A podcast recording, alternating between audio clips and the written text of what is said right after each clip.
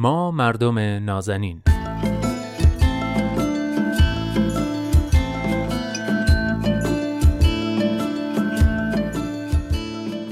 سلام. سلام به شما مردم نازنین. خوشحالم که این هفته هم با من نوید توکلی و برنامه خودتون ما مردم نازنین همراه شدید. و البته با کارشناس جامعه شناس برنامه دوست خوبم عرستو رحمانیان. موضوع این هفته به نظرم موضوع جالب و البته مهمیه. خرید کمتر زندگی بهتر.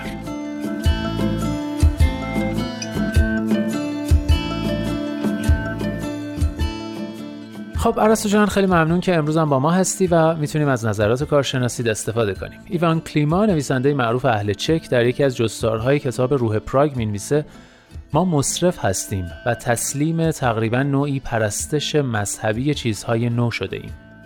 این پرستش مذهبی چیزهای نو این فرهنگ مصرف گرایی در دنیای امروز و در کل موضوع این هفته یعنی خرید به نظرم مشخصا و مستقیما شاید بیشتر از همه موضوعاتی که تا حالا تو این برنامه داشتیم به حوزه جامعه شناسی شما مربوط میشه نه؟ بله دقیقا اتفاقا حوزه‌های مختلفی از جامعه شناسی درگیر این ماجرای خرید و موضوع خرید شدن چه در زمینه جامعه شناسی توسعه، جامعه شناسی شهری آه. و موضوعات دیگه ای که حالا هستش حالا من پیش از اینکه عرایزمو شروع بکنم درود میفرستم خدمت شما و شنونده های برنامهتون. ممنون. همطور که داشتم می‌گفتم جامعه شناسی درباره خرید و همینطور مصرف اتفاقا که حالا این وسط شما اشاره کردی مطالعات گوناگونی کرده مطالب زیادی هست که از دل این مطالعات بیرون اومده خصوصا از زمانی که مراکز خرید بزرگ توی شهرها ایجاد شدن این هایپرها و مالها و سوپرها و اینها که حالا اسامیشون خیلی بعض وقتا مطابقت نداره خصوصا توی کشوری مثل ایران با اون چیزی که حالا می‌بینیم.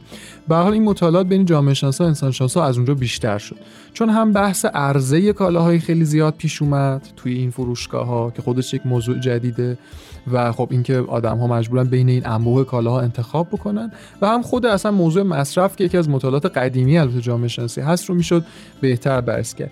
یعنی توی این موضوع ارتباط برقرار کردن آدم ها با هم در حین خرید خود شکل خرید رفتن و اینکه پیدای اجتماعی که در حین خرید یا توی بازارها به وجود میاد رو میشه بررسی کرد. از طرف دیگه میشه تمرکز رو روی موضوع مصرف گذاشت. یعنی اینکه بیایم ببینیم که حالا این خریدار برای چی به چه هدفی داره خرید می‌کنه چقدر هدفمند هست یا نه.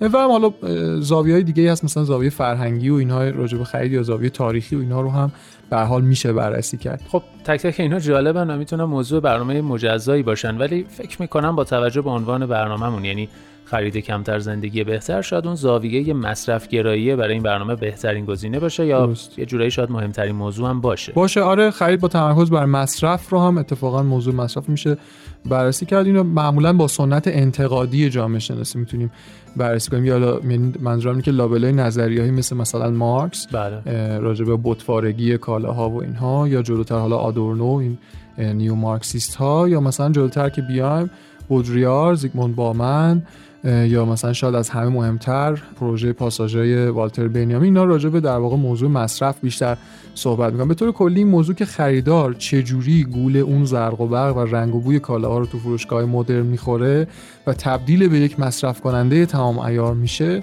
بدون اینکه خودش از پیش خواسته باشه یا چنین ارزشی رو حتی اصلا لفظا بپذیره این در واقع موضوعیه که تمرکز مصرف در قالب موضوع خرید رو بررسی می‌کنه.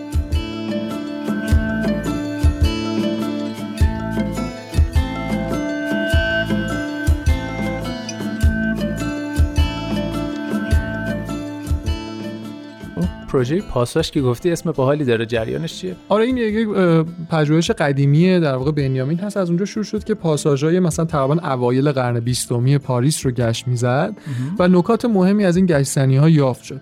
معتقد بودش که این جهان وهمالودی که این ویترین های پرزرق و برق و این کالاهای پشتشون برای مخاطب فراهم می‌کنن در واقع ساخت یک فضای تخیلی برای اون هست که بتونه اون در واقع حالا داریم یه کمی زاویه مارکسیستی نگاه می‌کنیم بتونه عقده و کمبودهایی که تحمیل شده بهش تو فضای سیاسی اجتماعی در دوره سرمایه‌داری توسط سرمایه‌داری بهش تحمیل شده اینو در واقع لابلای این توهمی که از مدرنیته و توهم تکنولوژی و توهم فراوانی کالا و اینا هست بتونه اون لابلا در واقع پنهان بکنه و فراموشش کنه. البته طبیعیه که انتظار داشته باشیم نتیجه این بشه که افراد با این تخیل و در واقع این نوع تخدیری که تو ذهنشون ایجاد میشه موقتا از درد رها بشن برای تغییر قیامی نمی‌کنن این شکلی پس یعنی ادامه روند وضع موجود تو اون جامعه اتفاق میفته البته نباید فراموش بکنیم که این تفکر به حال بنیامین ریشه به سنتی مارکسیستی داره و هم تا حدودی حالا کمی هم برگرفته از عقاید فروید هم هستش. آه ولی نظر خودت این نیست هست؟ راستش من معتقدم این نگاه زیادی مارکسیستی و تلخه. واقعیت اینه که ما نمی‌تونیم خریداران رو به عده منفعل یا مثلا تابع و فریفته بازارها تقلیل بدیم. حداقل الان نمی‌تونیم. به ممکنه این ایده غالب باشه ولی در هر خریدی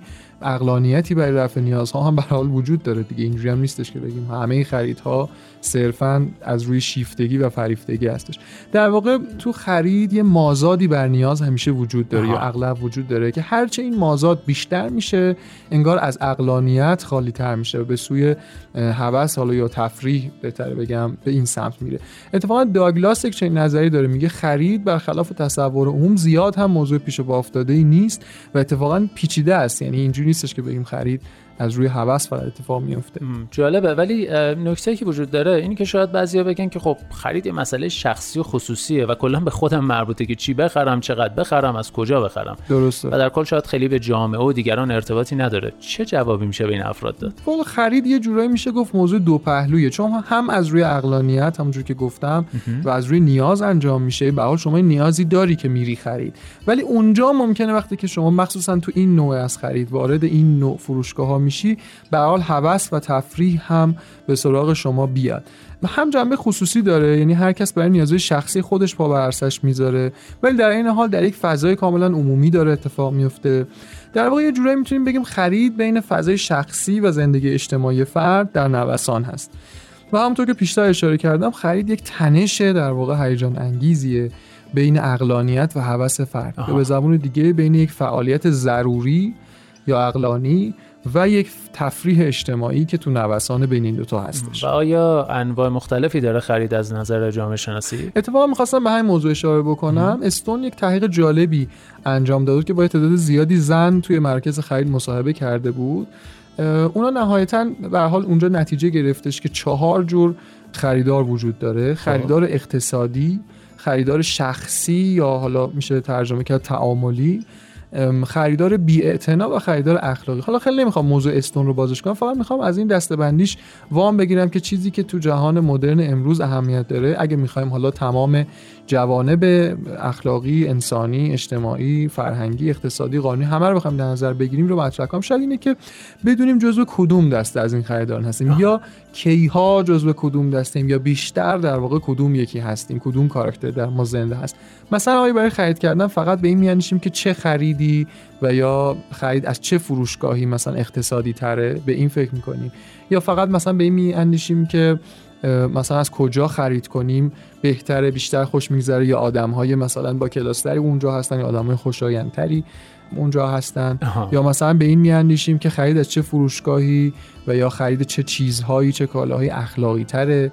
و یا اصلا به این مسائل ممکنه فکر نمی کنیم و ترجیح میدیم در قبال انتخابمون در برای اینکه چه بخریم و یا از کجا بخریم منفعل باشیم اجازه بدیم جامعه خودش به حال هر سمتی که خواست ما رو هدایت می‌کنه. و حالا اگه کسی بخواد اخلاقی خرید کنه با چیکار کنه؟ بعدم نمیاد یکم اینجا قضیه شیطونی کنم به این سمت بیام بیشتر که جنبه اخلاقی رو اتفاقا روش توجه بیشتری هم باید بشه. بله این جنبه روز به روز آره این جنبه روز به روز داره کم تر میشه اینجوری که می‌بینیم. البته گاهی اتفاقات امیدوار کننده هم میفته ها اما در کل تو زیرساخت ذهنی شهروندان خصوصا شهرهای بزرگ و مدرن فرقم نمی‌کنه کدوم کشورها. باز تو کشورهای در حال توسعه ممکنه بیشتر هم باشه. جای خالی تفکر در این موضوع می‌بینیم. بله.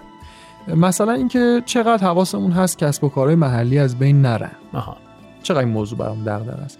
یا چقدر حواسمون هست که بعضی مرکز خریدا دارن با به حال پشتوانه رانت دارن ظالمانه تخفیف می‌ذارن و خب با همین تخفیف دارن منو میکشونن سمت خودشون در حالی که به همین شکل باز دوباره داره اون کسبه ای که حق اوناست در واقع سهم اوناست خریدی که من می‌خوام انجام بده روی خرید من حساب کردن که اونجا در اون کسب و کار رو انداختن داره عملا از بین میره. و بسیاری محاسبات و بررسی که آدما می‌تونن با خودشون انجام بدن که خریداشون در کنار اقتصادی بودن در کنار تعاملی بودن این جنبه اخلاقی رو هم در بر بگیره. یعنی اینکه من از کجا بخرم اینکه چه چیزی بخرم اینا همه جنبه های غیر از جنبه اقتصادی جنبه های اخلاقی داره. مهمه که من این رو از جایی که می‌گیرم به آدم ها صدمه وارد نکنم اقتصاد رو در واقع فلج نکنم یا اقتصاد گروهی از آدم ها رو در واقع نابود نکنم. جنبه که شاید حالا دیدن نفع شخصی توش کمی سختتر از بقیه باشه این جنبه اخلاقی.